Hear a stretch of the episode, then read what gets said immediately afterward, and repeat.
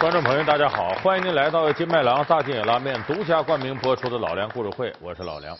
我们上期节目呢，给大家说到了《三国演义》里的模范夫妻，哎，就是男女在一块儿啊，这个女人在一定程度上帮助男人成就一代功业。哎，这里头有这个护肤型的、祝福型的、旺夫型的。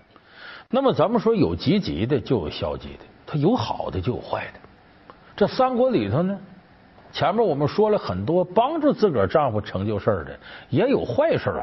当然，坏事的原因不能都赖女人，双方也都有责任。咱们今天就说说三国里头啊，那么几对儿啊，你看着别别扭扭的，最后下场也不好的这样的夫妻。一代枭雄真的爱上了敌国之女，老夫少妻为什么结局如此悲惨？看起来恩爱的三国夫妻到底是怎样相爱相杀？老梁故事会，三国夫妻之冤家组合。那么这些这样的夫妻有什么特点呢？首先有第一个特点就是属于强扭的瓜，就说本来这俩人啊也不是什么自然而然碰到一块儿的，说白了就是为了某种目的硬掰到一块儿的。咱们过去常说的包办婚姻里头有个政治婚姻，就这么回事那么三国里头能排到第一的政治婚姻是什么呢？刘备和孙尚香。咱们大伙都知道，呃，甘露寺那一折，刘备娶了孙尚香。孙尚香谁呢？孙权的妹妹，跟刘备俩人结婚了。这个刘备啊，咱说实在的，但凡成大事的有很多，不管是英雄也罢，枭雄也罢，往往不太拿自个儿女人当回事儿。刘备原来跟关羽、张飞结拜的时候，就有句名言，叫什么呢？兄弟如手足，女人如衣服。就是咱们这个哥们之间呢，你就是我的手，我的脚，那要折了我得多疼啊！女人没事女人要出事就我衣服，谁在我衣服上捅哭了，那我换一件。这就刘备对女人的态度，所以他隔三差五他有那么两件衣服，一个甘夫人，一个糜夫人，没事就有点危难就脱掉，有点危难就脱掉。反正三国我查查脱了四五回。咱都知道刘备在这个徐州，后来让吕布给打散了。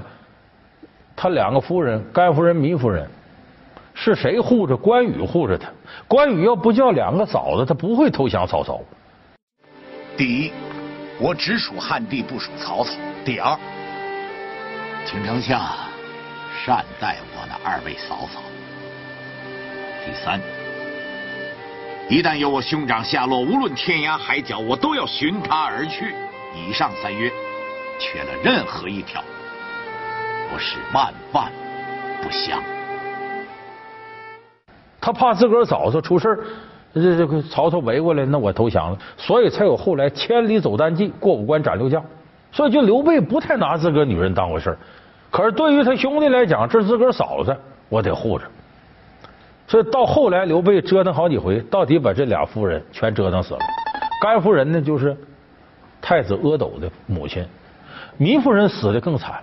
我们都知道赵子龙长坂坡七进七出救阿斗，糜夫人抱着阿斗，一看着赵云，哎呀，将军你可来了！赵将军，夫人，末将来迟，请赶紧上马，快！如此我们谁也走不脱。子龙啊，你把阿斗带上，务必交给主公。是。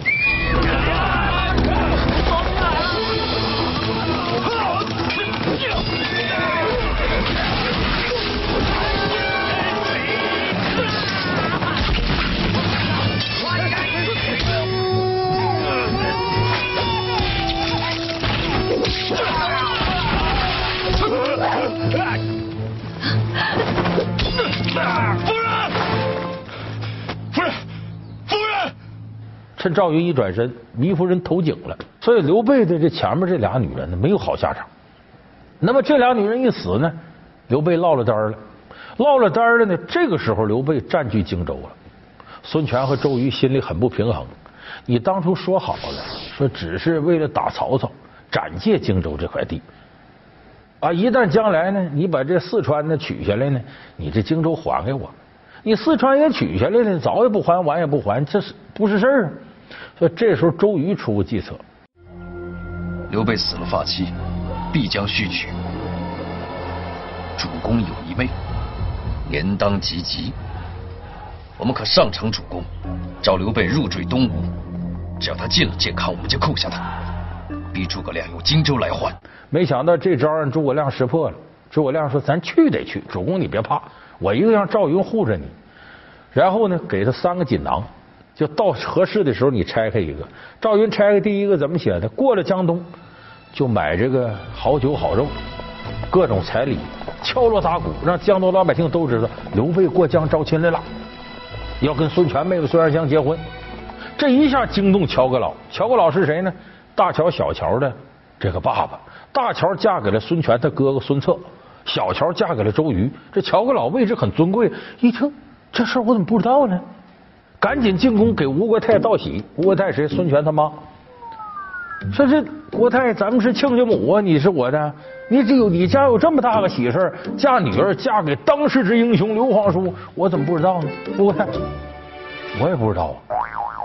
这时候这露馅了，才知道孙权、周瑜底下嘀咕，瞒着他妈，其实是想用孙尚香当诱饵，把刘备弄过来。这吴国太气的，这事传出去，我老脸往哪儿搁？你眼里还有我这个娘啊？虽说男大当婚，女大当嫁，可我毕竟是你母亲。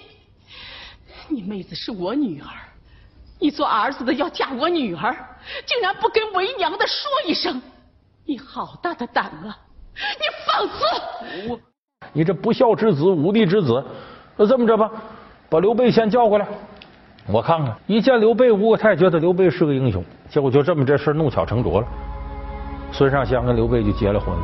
结了婚，孙权一计不成，又使一计呢，说我把你留在江东，好吃好喝的啊，美酒美色，消磨你意志。这时候赵云又打开另一个锦囊，赶紧说荆州有事曹操来犯，主公赶紧回去。这时候孙尚香很有正事我既然嫁给你了，那我得为你打算，咱还是走吧。这时候诸葛亮已经接应好了，告诉刘备怎么走，赵云怎么断后，这边荆州大军怎么接应。然后诸葛亮告诉手底下军士，隔着河你就喊：“周郎妙计安天下，赔了夫人又折兵。”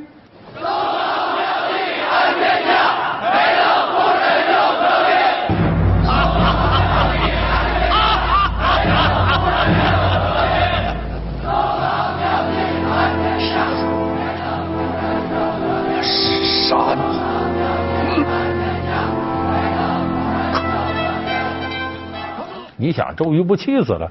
咱们说赔了夫人又折兵，就指这段掌故。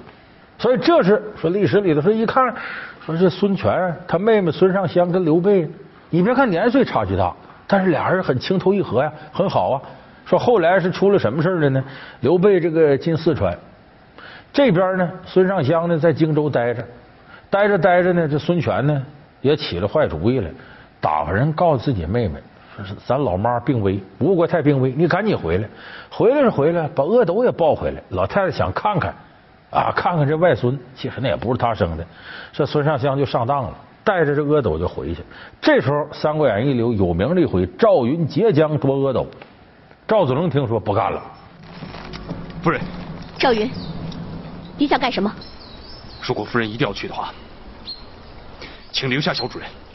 赵云，你不过是我夫君帐下一介武夫，怎敢管我家中之事？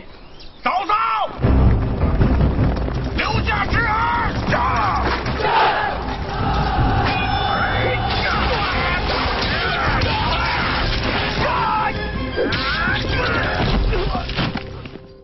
哎，这时候张飞赶来了，说：“嫂子，我可不是什么下人，我是我家主公的兄弟。”你看桃园三结义吗？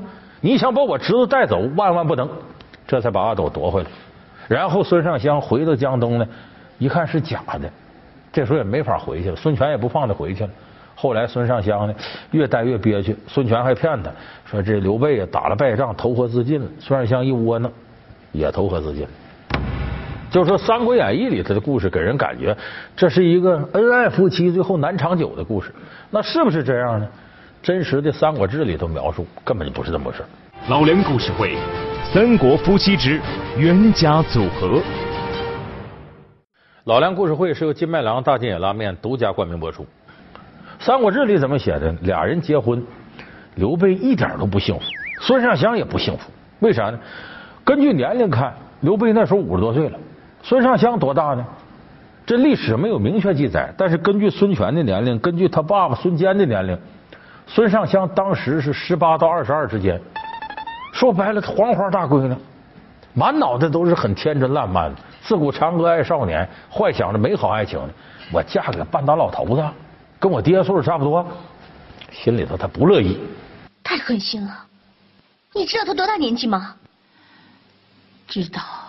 他大我三十岁，你也舍得把我嫁给他？我当然不舍得，你是我心肝尖上的疙瘩肉啊！可就算是一万个不舍得，我仍然要这么做。为什么？因为我是孙家的女人，得为江东八十一县的安危，为几百万百姓着想啊！而这孙尚香呢，还是一个喜欢舞枪弄棒的。这个《三国志》《三国演义》描述是一致的，所以跟刘备洞房花烛当天，这孙尚香想给刘备弄个下马威，让丫鬟都拿着刀剑在洞房里待着。这刘备本来想着娶个新媳妇挺年轻挺漂亮的，满脑袋这个呢，一进洞房，一看这是剑这是枪，干嘛呀？这要这弄死我！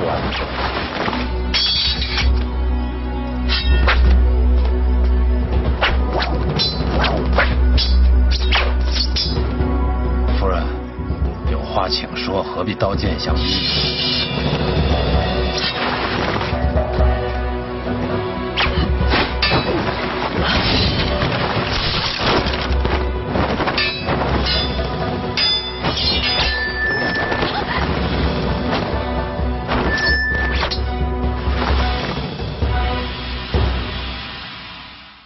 你想刘备这洞房之夜啊，在床上躺着，一看外边刀剑。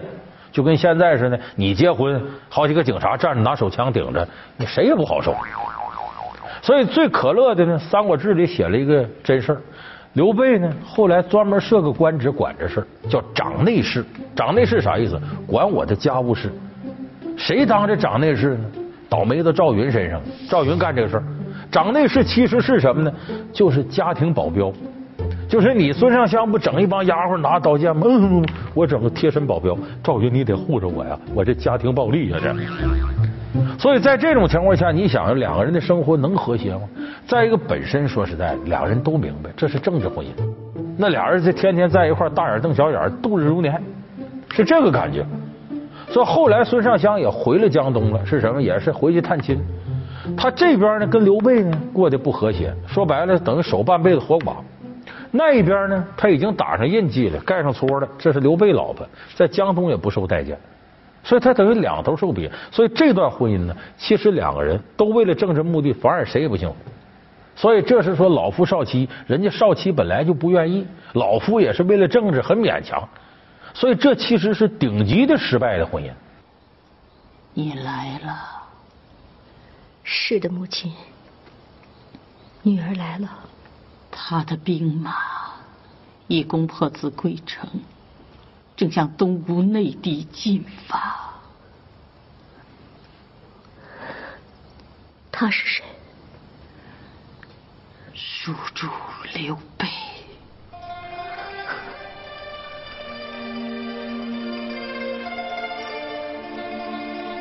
女儿早已经忘记这个人了。你真的忘了自己的夫君吗？他应该已经六十二岁了，都不知道老成什么样子。我说到这儿，有人说说你照你那么说，老夫少妻不幸福，那那少妻人家要愿意呢？人家要真是对这老夫还挺认真呢，说是不是就好了呢？哎，三国也有这样的反面例子，就这少妻真愿意跟你过，下场也不太好。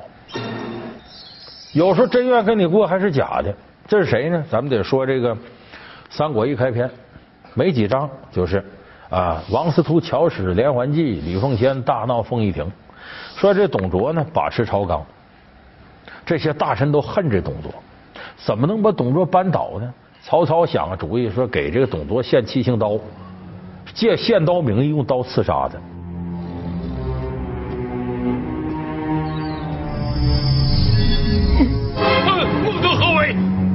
禀相国，在下近日得到一件无价之宝，七星刀。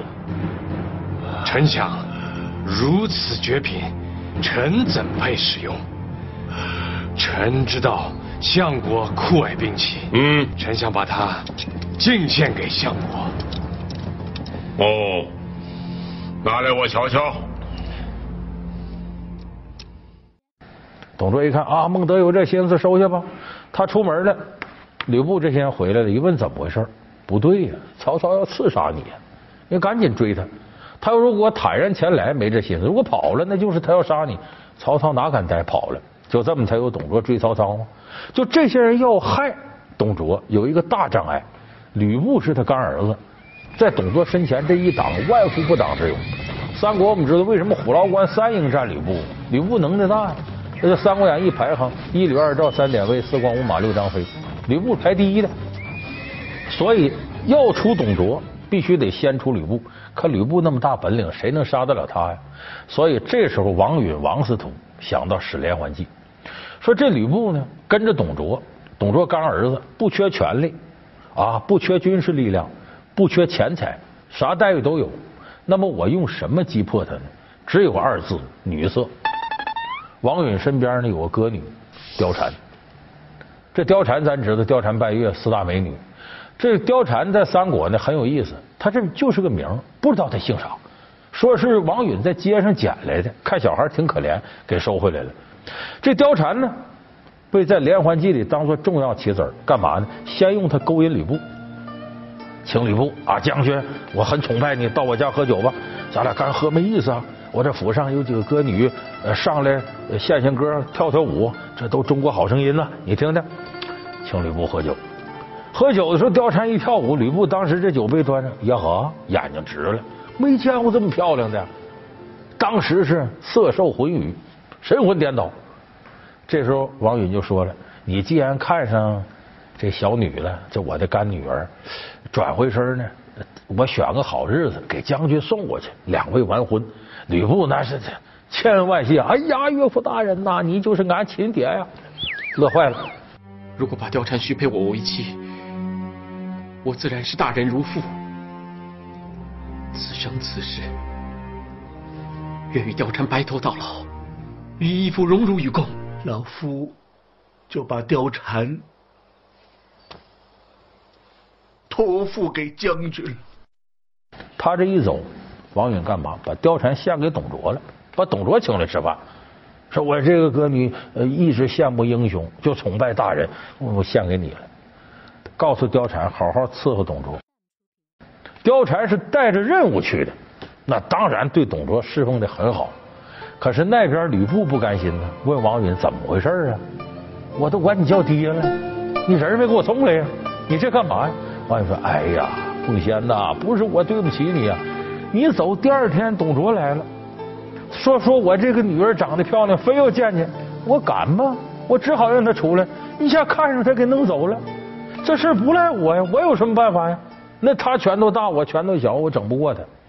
这时候离间父子二人，在这种情况下，貂蝉那边还勾着吕布，这头真好好侍奉董卓，董卓愈发离不开他了。于是这个干爹干儿子之间矛盾加大。貂蝉。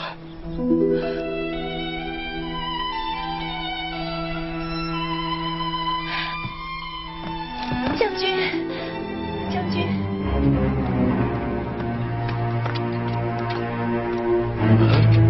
逆子！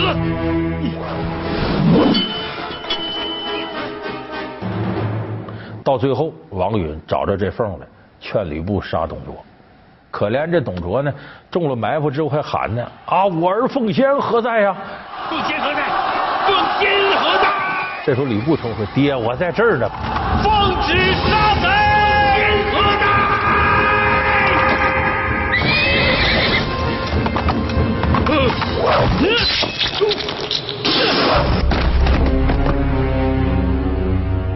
所以这叫王司徒巧使连环计，貂蝉成了一枚棋子儿。那么这貂蝉呢，是真心对董卓好，他不像孙尚香那样，就是我这个啊都无所谓了，跟你怎么样？他确实对董卓挺好，但是你得这么想啊，这老夫少妻呀，人家妙龄少女凭什么就喜欢你这么一个半大老头子？你有多大人格魅力？不像现在有些人四五十岁了挺有魅力，吴秀波、张嘉译大叔一级的，有的女孩啊，还包括陈道明六十了，明叔，很多女孩很崇拜他。你董卓有什么人格魅力？所以你得好好琢磨琢磨，人家对你是不是带着目的来的？所以说你得分清楚，人家跟你一块图啥。这个老夫少妻，有些是敬佩自己丈夫学问大有魅力，有些就是图钱图权，希望借助婚姻改变自己生活。要不人家年纪轻轻的跟你个老头子过什么玩意儿？所以说，有的时候老夫少妻，这少妻你看着乐意，你也得分清他为的是什么。所以貂蝉跟董卓在一块儿，那也是没安着好心。所以这种情况他也不合适。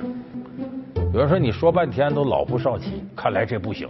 真正模范夫妻得郎才女貌，哎，咱们现在也经常说说俩人过得好，那多般配，郎才女貌，男的很有才华，女的长得漂亮，说这靠谱吗？我告诉大家，天底下最不靠谱的就是这四个字郎才女貌。有人说你不胡说八道吗？怎么这也不靠谱了呢？咱拿三国的事说事儿。这个曹丕呀，有一个女人，哎，历史上管她叫甄姬。这个甄姬呢，她是二婚。是曹操攻打邺城的时候呢，这甄姬把脸涂的乱七八糟的，想躲开，长得太漂亮。曹丕一看，你涂成这样我也认识，你穿上马甲我就不认识你了。漂亮，就把这甄姬给收过来当自己夫人。确实那是被称为当时天下第一美女。此乃何人？此乃元熙之妻甄氏。哦。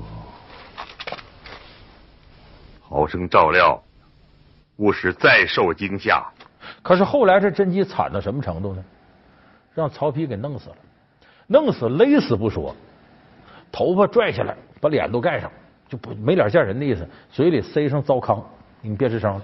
就是他随着年龄增大，这个甄妃呀有点不太像话了，年老色衰不说吧，沫都开始。一见曹丕，破口大骂：“你个负心汉啊！怎么怎么着？”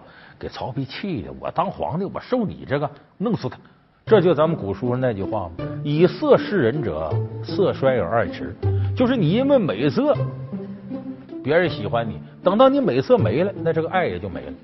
所以说，我们说不是现实当中不能有老夫少妻，不能讲郎才女貌，不是那个意思，而是无论是老夫少妻还是郎才女貌，都得必须有个大前提，就两个人感情上。是融洽的，我爱你，你也爱我，所以我们经常说呢，婚姻呢，说是爱情坟墓，那是因为爱情转化成亲情更瓷实了。就是你婚姻里可以到最后那个爱减少了，但是感情应该是越来越浓烈。要没有这份感情，你这婚姻有再扎实的物质基础都会土崩瓦解。所以物质基础现代人很重视，这有道理，因为你生活嘛，家寒家汗，穿衣吃饭，但是它不是唯一标准。要没有感情。